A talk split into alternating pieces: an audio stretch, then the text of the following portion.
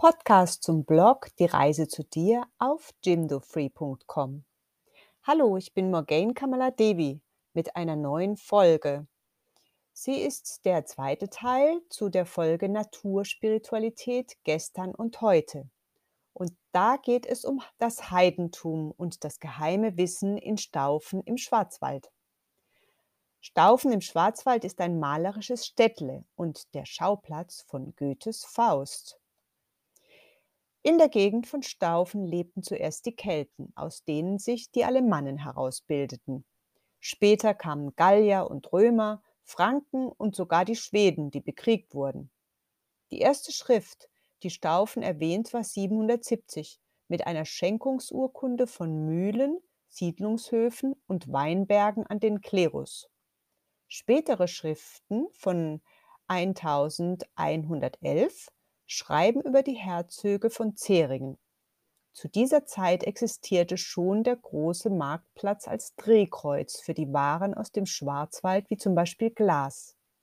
Vorteilhaft war auch die Nähe des Flusses Neumagen in Staufen, der Holz aus dem Schwarzwald bis hinunter zum Rhein transportierte. Das Wichtigste zu dieser Zeit jedoch war schon der Silberhandel aus dem Schwarzwald.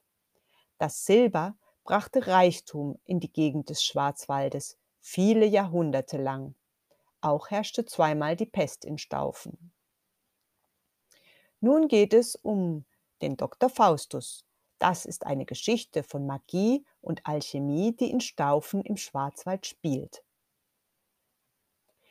1480 wurde Johann Georg Faust in Knittingen geboren, als Zeitgenosse von Kopernikus, der Astro Astronom war, und von Paracelsus, der Mediziner war. Der Klerus mochte sie alle nicht, konnte aber nicht gegen sie angehen, trotzdem die Kirche in ihrer machtvollsten Zeit war. Sie bestimmte damals sogar, dass Frauen keine Seele hätten und deshalb dienen müssen. Frauen waren bei Zünften und Festen zu jenen Zeiten nicht zugelassen und durften im Allgemeinen am öffentlichen Leben gar nichts teilhaben. Zu dieser Zeit war das Martinstor zu Freiburg im Breisgau, unweit von Staufen, das Hexengefängnis mit Folterkammer, in welche auch Juden kamen, die dem Klerus sowieso ein Dorn im Auge waren. Faust kam aus dem gemeinen Volk. Sein Name wurde in Deutschland in vielen verschiedenen Orten auf altdeutschen Schriften erwähnt. Er reiste viel umher und bildete sich, auch wenn er an Universitäten nicht allzu lang weilte. Er hatte viel geheimes Wissen aus Büchern. Beim Abt von Sponheim kam er an über 2000 handgeschriebene Bücher von Mönchen, dabei auch an wichtige magische Werke. Faustus forschte über das, was die Welt zusammenhält. Irgendwann war er Medikus, Astronom, Astrologe und ein sehr guter Wahrsager, der viele Prophezeiungen vorhersagte, die auch wirklich eintrafen und sogar einige noch nach seinem Tode.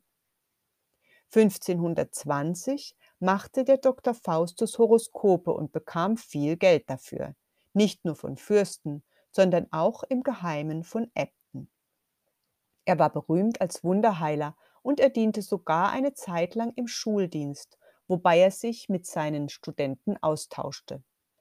Jedoch wurde er vom Klerus angeschwärzt, damit er nicht von den Wohlhabenden entdeckt wurde. Schließlich war er der größte Alchemist jener Zeit und wurde dafür gut bezahlt. 1492 jedoch hatte Kolumbus Amerika entdeckt und Gold und Silber mit nach Europa gebracht, wodurch der Silberpreis in den Keller sank. Die Herren von Staufen verarmten und mussten beim Klerus Kredit aufnehmen. Sie gingen bankrott und ihre Güter wurden an das Kloster St. Trudbert verpfändet. Deshalb riefen sie den Dr. Faustus nach Staufen. Als Alchemist sollte er Gold herstellen, um sie davor zu retten, ihre Güter an die Kirche zu verlieren. Damit es jedoch vor dem Klerus nicht so offensichtlich wurde, der immer noch versuchte, den Einfluss von Dr. Faustus zu untergraben, indem, er sie, indem sie ihn als Schwarzkünstler anprangerten, sollte sich Dr. Faustus im reichsten Gasthauses von Staufen niederlassen. Das war der Löwen am Marktplatz, wo er das Gold herstellen sollte. Legenden sagen noch heute, dass es geheime Gänge zwischen dem Gasthaus Löwen und der Staufener Herrenburg gab. Faust praktizierte und klönte wohl auch mit seinen Studenten im alten Kornspeicher und im Gasthaus Löwen, wo er wohnte. Seine Studenten kannten die Rituale des Alchemisten und führten sie gemeinsam mitternachts mit ihm aus. Eines Nachts, 1541, machte Faust allein Experimente in seinem Zimmer im dritten Stock. Plötzlich hörte man eine Explosion, jedoch wegen des Schwefelgeruchs wagte niemand in das Zimmer zu gehen, weil man fürchtete, dass der Teufel dem Nekromanten beistand. Erst gegen Morgen beherzte sich ein Student, trat ein und fand den Dr. Faustus mit verdrehtem Genick am Boden. Der Klerus verbreitete schnell, der Teufel habe seine Seele geholt und man sehe den Abdruck des Teufels Hufe oben im Rathausturm zu staufen. Und schnell ging es herum. Faust habe einen Pakt mit dem Teufel gehabt und am 66. Tage des Paktes verriet der Teufel ihm das alchemistische Rezept, Gold herzustellen. Dafür musste er ihm aber seine Seele geben. Nach Faustus Tod verschwand seine ganze Bibliothek und gilt bis heute verschollen. Ein Buch tauchte im Gebälk der Rombachscheuer zu Staufen auf. Die Rombachscheuer ist eine Beiz in Staufen, die noch heute von den Schweinen abgescheuerte Holzbalken aufzuweisen hat, daher der Name. Es wurde anscheinend von der Dame des Hauses höchstpersönlich gefunden und an das Rathaus übergeben, wo es noch heute liegt. Es besitzt eine Inschrift auf dem Deckel des Buches, die mit Blut geschrieben sein soll, und man vermutet, es gehörte dem Dr. Faustus. Unter der heutigen Volksbank in Staufen hängt ein Abbild aus Stein, das Dr. Faustus mit einem Geldsäckchen zeigt.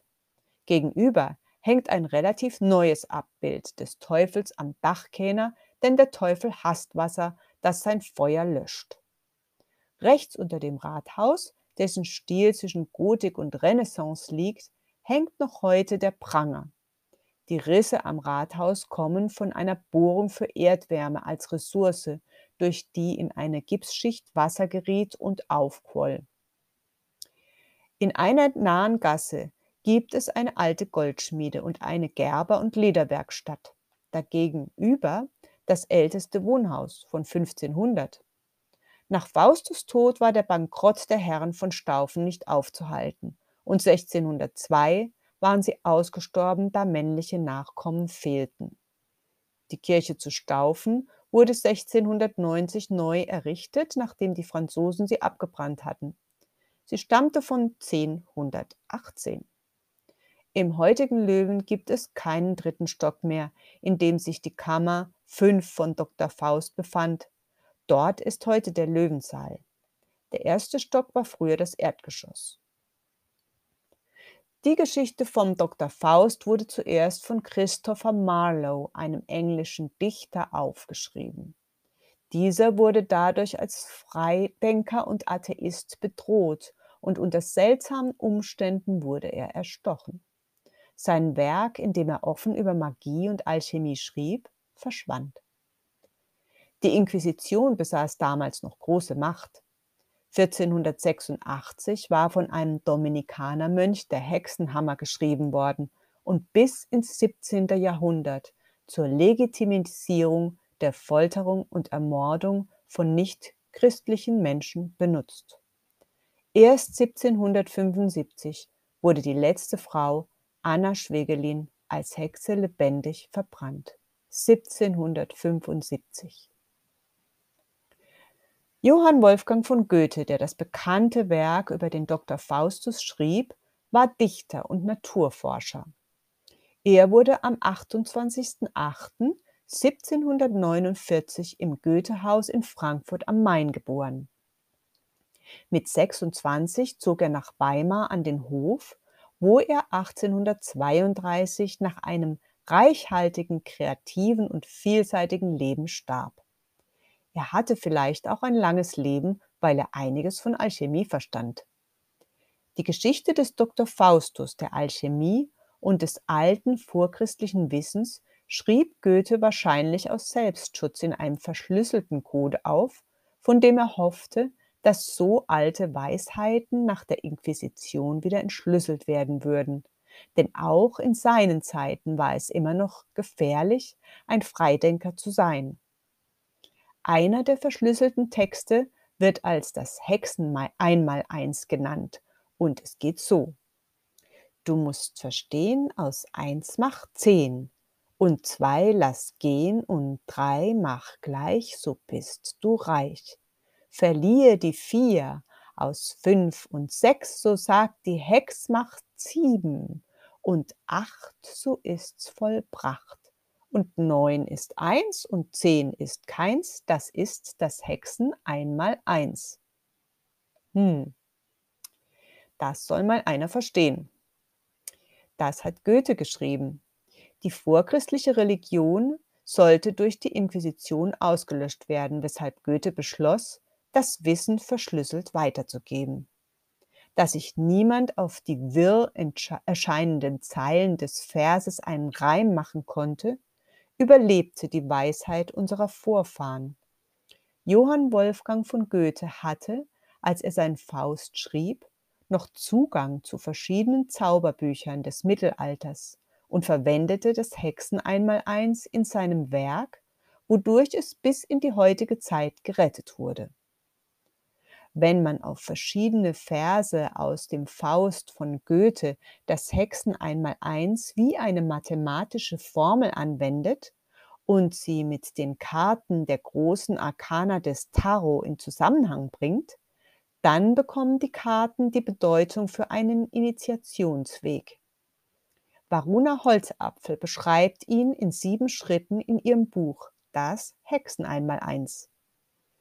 Dieser Einweihungsweg wird auch von dem bedeutendsten deutschen Tarotlehrer Hajo Banzhaf in seinen Büchern erläutert. Das Hexen einmal eins beschreibt entschlüsselt den alten europäisch-schamanischen Einweihungsweg, bei dem junge Frauen und Männer Schritt für Schritt in die Mysterien des Lebens eingeführt wurden. Wenn du gerne wissen möchtest, wo diese Information herkommt, dann schau in meinen Blog hinein, die Reise zu dir, jimdofree.com und schaue auf die Seite Naturspiritualität gestern und heute. Da stehen ganz unten die Quellen.